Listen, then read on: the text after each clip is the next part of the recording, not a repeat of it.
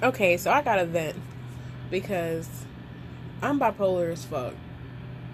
Like, I just saw this post about how, like, to explain the post, people were talking about, like, how they wish that they do would boost them up, like how dudes do when they single. Like, when you single, a man gonna boost you up and say all this shit because he wanna fuck. Like, real talk. That's the goal of talking to somebody is to fuck each other. Like,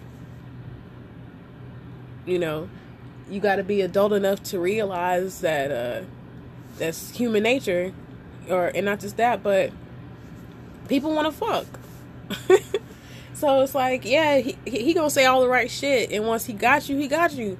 That that depends on the person.